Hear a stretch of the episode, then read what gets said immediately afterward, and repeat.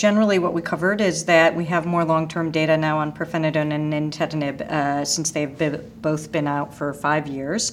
We've seen that uh, generally the effects of these medications hold.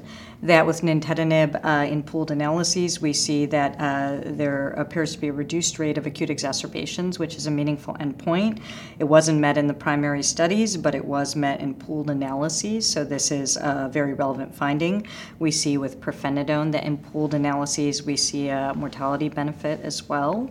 Um, and again, this wasn't shown in prospective studies, but in pooled analyses of the uh, of all of the patients collected, we see this benefit. So, in addition to the lung slowing of lung function decline, which is of course very important and what led to the drugs being approved, we're also seeing that um, that there are perhaps some other benefits uh, in pooled analyses that are of importance to our patients.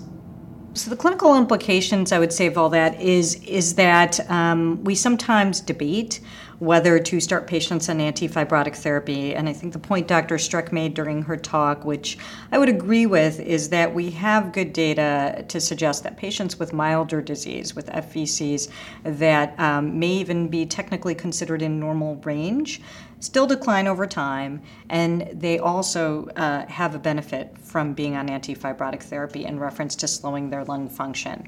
Uh, so when that data is combined with the data that we're seeing long as well as the data that we're seeing some favorable signals in reference to acute exacerbation rate and mortality. What we see uh, is that it makes sense to start these people on treatment earlier. That's, I think, what many of us uh, would advocate, or certainly what I would.